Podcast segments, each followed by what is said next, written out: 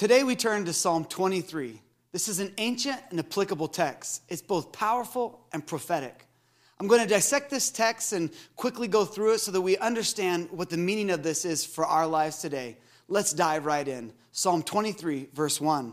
The Lord is my shepherd. This writer wants us to know that something or someone is guiding your life. You might be the guide of your own life. You might say, I make my own decisions. I do what I want to do. I go where I want to go. Still, others might say something like, You know, my career is guiding me. The trajectory of my future is based on what I do for a living. Still, there might be others that are saying, I don't even know why I do what I do. Maybe that's an addiction in your life. You keep coming back that, to that which is harming you. Yet, this writer lets us know today that we can know with confidence who is guiding your life. The Lord is my shepherd. This writer lets us know that the Lord, see, the ancient Hebrew word here is Yahweh. That is the self revealing one, the all encompassing I am who I am. The great God is my guide. The Lord is my shepherd. Would you notice the tense here? It's not past tense. It's not future tense. The Lord is. Not the Lord was, not the Lord will be. The Lord is my shepherd. We have a right now God, a God that wants to meet you wherever you are. The Lord is my shepherd. Would you notice how personal this is? This is not a religion. This is not some ancient, distant deity. This is a real living God that you can have a relationship with. The Lord is my shepherd. You get a relationship with God. Would you notice the role in this relationship? If the Lord is the shepherd, that means we are the sheep. Now, sheep are not exactly the smartest animals. We've got to understand our dependence on God. In fact, we're quite helpless without God. When He's our shepherd, He's our guide. And we know exactly where we're going. When the Lord is my shepherd, I shall not want. What a wonderful statement. I have all that I need. Another translation says, I lack nothing. Can you be content with who God is? Is God enough for you? When the Lord is my shepherd, I could be content in no matter what situation I find myself in. That I can understand He's my provider, my protector, and He's the one that cares for me. Furthermore, He makes me lie down in green pastures, He leads me beside still waters. I can know where I'm going because of my guide. You see, this author, David, he, although he was the second king of Israel, when he thinks of God, he thinks of him as a shepherd. He looks back to his days as a shepherd boy when he, he would protect the sheep, he would provide for them, he would care for them, he would lead them to the right places. And he looks at this relationship we ha- he has with God, and he could look and understand God's going to take me where I need to be. You can either lie down on your own or God will make you lie down. You see, sheep are much different than goats. Goats will go just about anywhere, goats will eat just about anything. But sheep, they need just the right thing. They need to be led to that pasture. And you know, sheep actually won't lie down in any situation.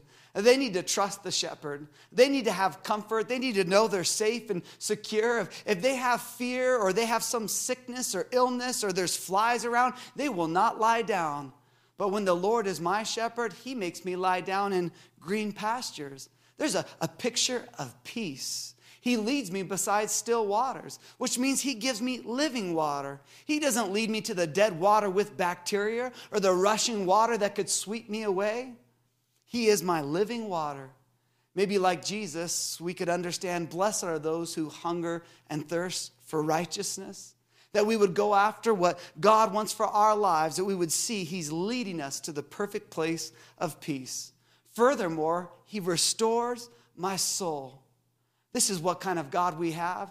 He restores that which is wrong. He not only leads me and guides me, but He gets me back on track. He restores my head, He restores my heart, and He restores my soul. God is in the restoration business. He knows that in your brokenness, He could bring you back to the right place. He leads me in paths of righteousness for His name's sake.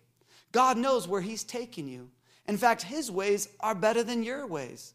Sheep are prone to wander. We have a saying in our culture not all who wander are lost, Sometimes you could be lost and not even know it. But God wants to guide you on the right path. That word righteousness means a right standing with God. He wants to lead you into a right standing with God for His glory, for His name's sake. I wonder if you know this today. Do you know how to have a right relationship with God? You can. Because when you do, even though I walk through the valley of the shadow of death, the picture of a valley is a low place. You know, we will all have these low places in life. We will all have these times where we are low and you wonder, will you ever get back on the mountain? The picture the psalmist describes here is a picture of a valley, and up on top is, is Mount Zion. It's the city of God. That, that you want to get to a place, but you're not quite there yet. But even though I find myself in the valley, yeah, I want you to notice what the writer says here. Even though I walk through the valley of the shadow of death, do you notice here? We don't stop in the valley. We don't stay in the valley. This is no place to lay down in the valley. Even though I go through the valley of the shadow of death, I'm going to keep walking. This is just a journey. God's going to get me where I need to be. I'm going to walk with Him. This is no time to stop, even though you're in the place you don't want to be. I know I'm speaking to someone today. If you find yourself in a low place, if you find yourself in a dark place, don't stop now. If you have suicidal thoughts, I'm here to tell you those thoughts are not of God. He's a life giver. Don't stop now. Don't give up. Keep walking with God. He's going to get you where you need to go. This writer says it's the valley of the shadow of death. A shadow is just a projection, it's not the real thing. Many people today fear death. Many people fear the low places, but I want you to hear what this writer David says. He declares this even though I walk through the valley of the shadow of death, I will fear no evil. I will fear no evil, for you are with me. I want you to know this today. God doesn't want you to fear. When you have faith in Him, you know who He is, and you know He will never leave you. In any circumstance, in any situation, no matter where you find yourself, God will meet you there. You know, in Jesus' last words before he ascended into heaven, the promise he gives to us in Matthew 28, verse 20, he says, And behold, I am with you always to the end of the age. This is found in what's called the Great Commission. Do you know no quarantine can stop the Great Commission? Jesus says, All authority in heaven and on earth has been given to me. And then he challenges us to go make disciples. He doesn't say this looks one certain way. He doesn't say it's fit in this package or this box or this particular ministry, but he says that we ought to go and make disciples, and he says he will be with us. He will never leave us. He will never forsake us. What an awesome promise of Jesus. No matter what situation you find yourself in, no matter where you find yourself, Jesus is going to be with you. The writer of Hebrews says something similar with a warning. Listen to Hebrews 13 5. Keep your life free from the love of money. Too many people today put their hope in money. Hope in itself is, uh, uh, money itself is not bad.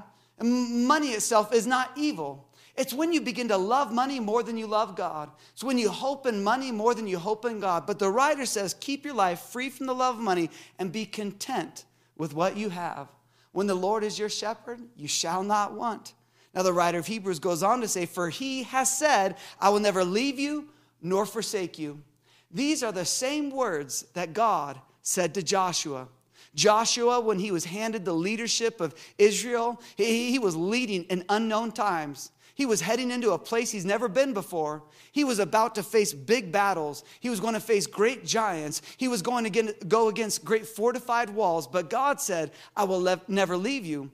I will never forsake you. This is why Joshua could be strong and courageous. And these words are still true today. The God of Joshua can be your God as well. What David said long ago can still be true for you as well. I will fear no evil, for you are with me. This is a wonderful comfort to know that God is with you. Furthermore, he says, Your rod and your staff, they comfort me. You know, this really comes with maturity to understand that, that God is not only with you, but He's going to comfort you in the right situations. You see, a rod would be a device that a shepherd would have on their belt to, to, to use to defend the, the sheep. The, a rod would be used to protect the sheep against an enemy. The staff was, was a walking staff, it was a shepherd's staff that they would use on their long journeys, but it also doubled to guide the sheep when necessary. It had a hook at the end of it that if a sheep was ever in a place they ought not be, the shepherd would use the staff to get them unstuck. What a wonderful picture that God gets you unstuck. That with maturity, you begin to understand that He comforts you, that no matter what situation or circumstance you find yourself in, God is going to get you out of that. That God is going to protect you, He's going to defend you. That's when you begin to understand that God is for you, and if He is for you, who can be against you? This is why you can be more than a, com- uh, a conqueror because His rod and staff, they comfort me. This is to understand that our God is a God of comfort. Like what Paul wrote to the church in Corinth. In 2 Corinthians chapter 1, he says these words Blessed be the God and Father of our Lord Jesus Christ, the Father of mercies and God of all comfort. If you've got your own Bible, I would just underline those words, God of all comfort. If you don't have a Bible, I would just reiterate it in the comments right now. Retype that. We have the God of all comfort, not some comfort, not a few comforts. We have the God of all comfort who comforts us in our affliction so that we may be able to comfort those who are in any affliction with the comfort with which we ourselves are comforted by God. For as we share in abundantly in Christ's suffering, so through Christ we share abundantly in comfort too. Here's what Paul is telling the church God is going to comfort you, not so that you would be comfortable, but that you would comfort others in their affliction. That you would understand that what Christ went through in his suffering was so that he would comfort you, and then you would be able to help comfort others. God has a great plan for your life. Just as he comforts you, you could let somebody know. If God did it for me, he could do it for you. If God got me out of this mess, he can do it for you. If his rod and his staff comforts me, he can do it for you. Furthermore, we're told, You prepare a table before me in the presence of my enemies. This is a picture of a banqueting table. It's a picture of celebration. It's a picture of a feast. It's a picture of abundance. It's a picture of great joy and celebration. This is before your enemies. Now, we all have enemies. Enemies come in many different forms. For some, the enemy is the unknown. It's not knowing what's going to happen tomorrow. And because of that, it wreaks havoc with your head, with your heart, and with your life. For some, it's the enemy of the economy in a downturn. When the, when the economy tanks, all of a sudden your life is disraveled and uh, it's interrupted. Still, for some, the, the enemy is an addiction that just is destroying your life. But I want you to know with Jesus that He's preparing a table. You have victory, and that, that nothing can stop our God. He is greater than any enemy. And one day you're going to get to celebrate what God has done for you. He has prepared this table before the presence of your enemy. Our God is a great provider, He's a great protector, and you're going to see that He is victorious. Furthermore, we're told, You anoint my head with oil. Oil is symbolic in so many ways. In fact, the word oil is used more than 200 times throughout the Bible. Oil is symbolic of the Holy Spirit. Many times we see oil has so many different effective uses, particularly for a shepherd with the sheep. You see, a shepherd would use it if a sheep was stuck to, to remove the head from a, a stuck place. If the sheep had, had an injury on the head, the oil would be used for medicinal purposes. If there was dry or cracked skin, the oil would be poured on the skin, and, and the oil would then be absorbed into the skin and bring forth life. I wonder if you see this imagery of the Holy Spirit being anointed on your head from the top to the bottom. If you have a dry heart, if you feel you have a cracked life, God, the Holy Spirit, wants to be absorbed in your life. God wants to give you what you need. He is the great healer. He wants to anoint you with purpose from your head to your toes. He anoints you even further. My cup overflows. God doesn't give you just enough. He's the giver of abundance. He gives grace upon grace so that you then would give it to others. You would demonstrate what God's doing in your life. That if He anoints you with oil, let that oil overflow into others. That you would let them know what kind of great God you have, that He's anointed you, and that He can do it with them as well. What a great God we have. And then finally, we come to the last verse Surely goodness and mercy shall follow me all the days of my life. Surely. Now, this isn't just the name of a woman. Surely, this is a sure thing. This isn't a might be. This isn't a maybe. This is a sure thing.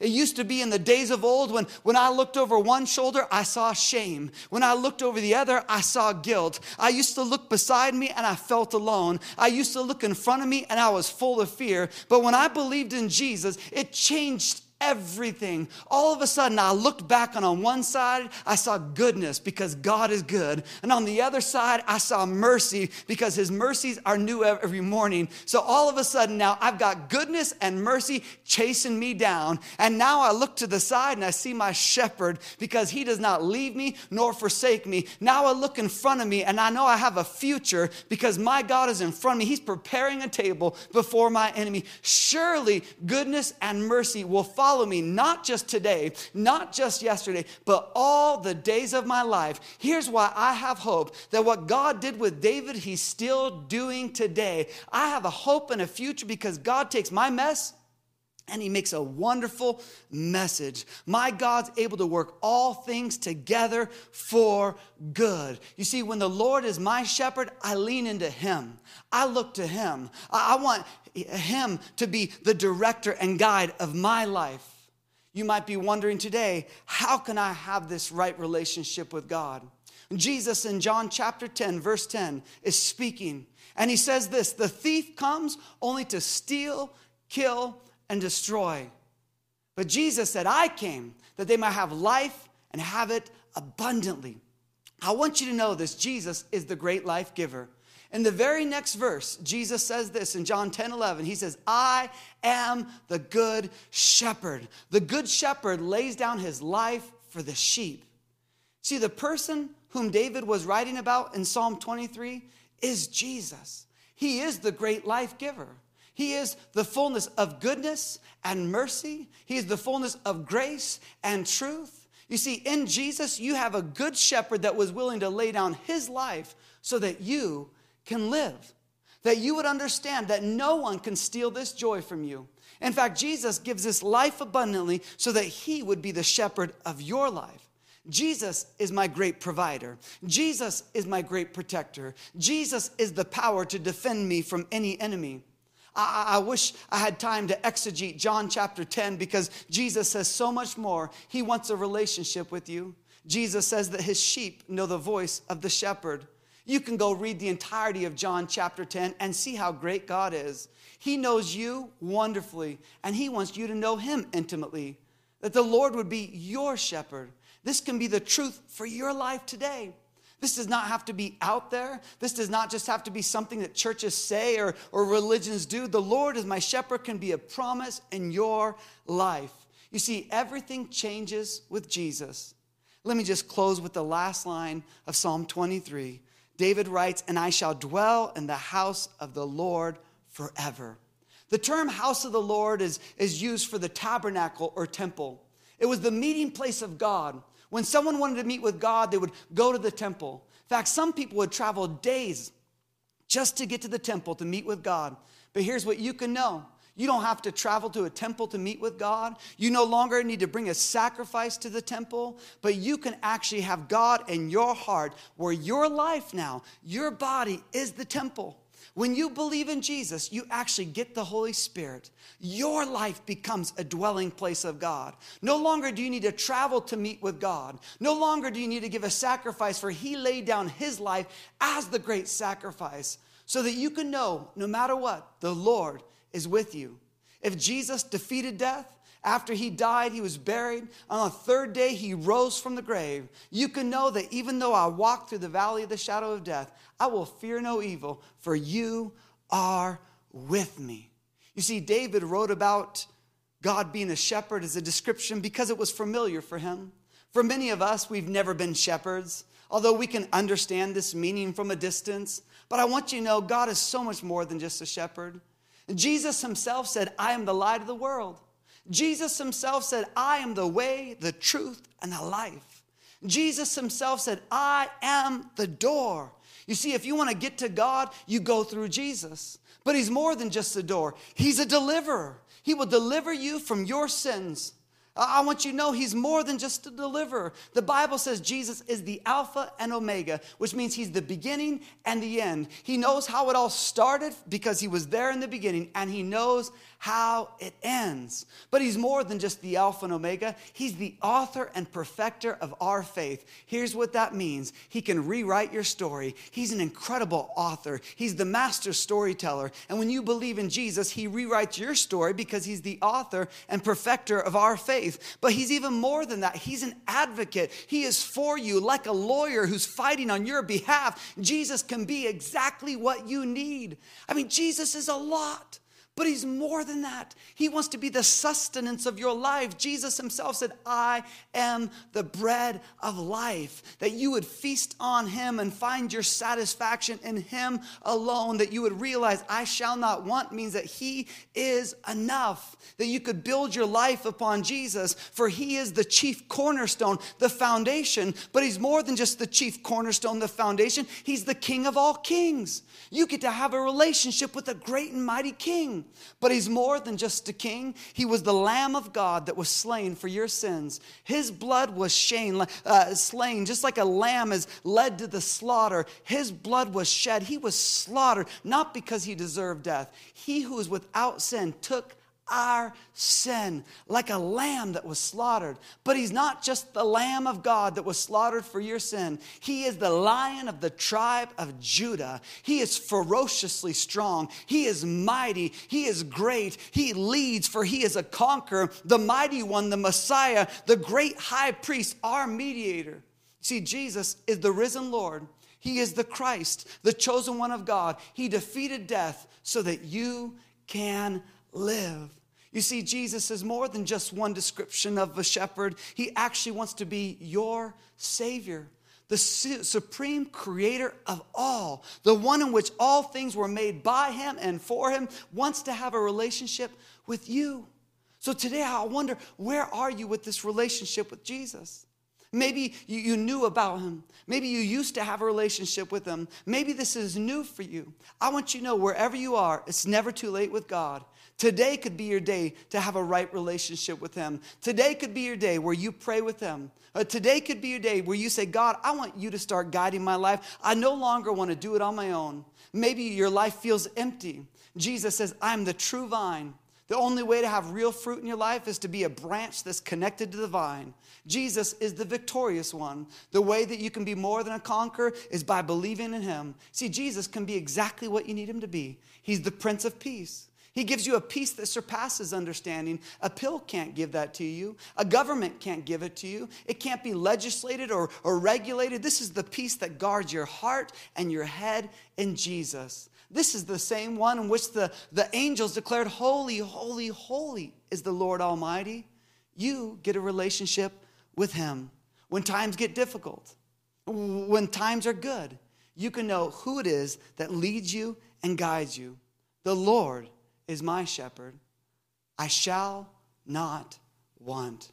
What wonderful words. Would you just say, The Lord is my shepherd with me, wherever you are right now? Maybe you're with a group of people or maybe you're alone. Would you say those five words? The Lord is my shepherd. The Lord is my shepherd.